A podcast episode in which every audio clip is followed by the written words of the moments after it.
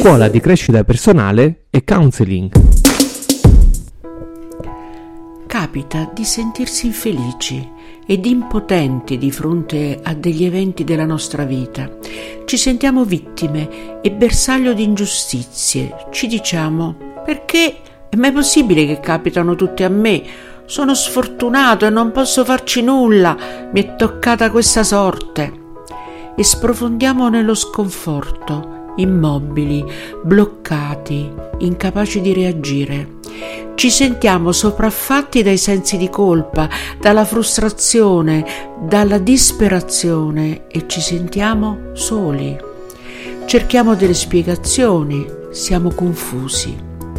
A questo punto, se ci lasciamo vincere dal vittimismo e spinti dalla rabbia, cerchiamo solo giustizia e vendetta, possiamo solo sprofondare sempre più nel buio e nell'infelicità, impotenti verso l'ineluttabilità del nostro destino. C'è una via d'uscita, ma sì, possiamo trovarla in noi stessi.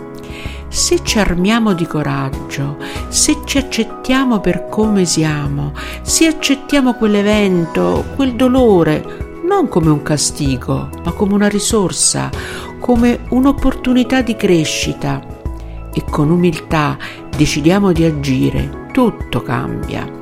Proprio quel dolore ci può fare decidere di abbandonare una modalità che non corrisponde alla nostra vera identità e ci può spingere a modificare il nostro modo di vedere le cose. E diventiamo noi gli artefici di un cambiamento, gli artisti della nostra vita. Sì, sì, proprio artisti, perché come gli artisti creano delle opere d'arte, forgiando la materia, assemblando armonicamente dei suoni, traducendo le emozioni in immagini, anche noi possiamo creare la nostra più grande opera d'arte possibile, noi stessi.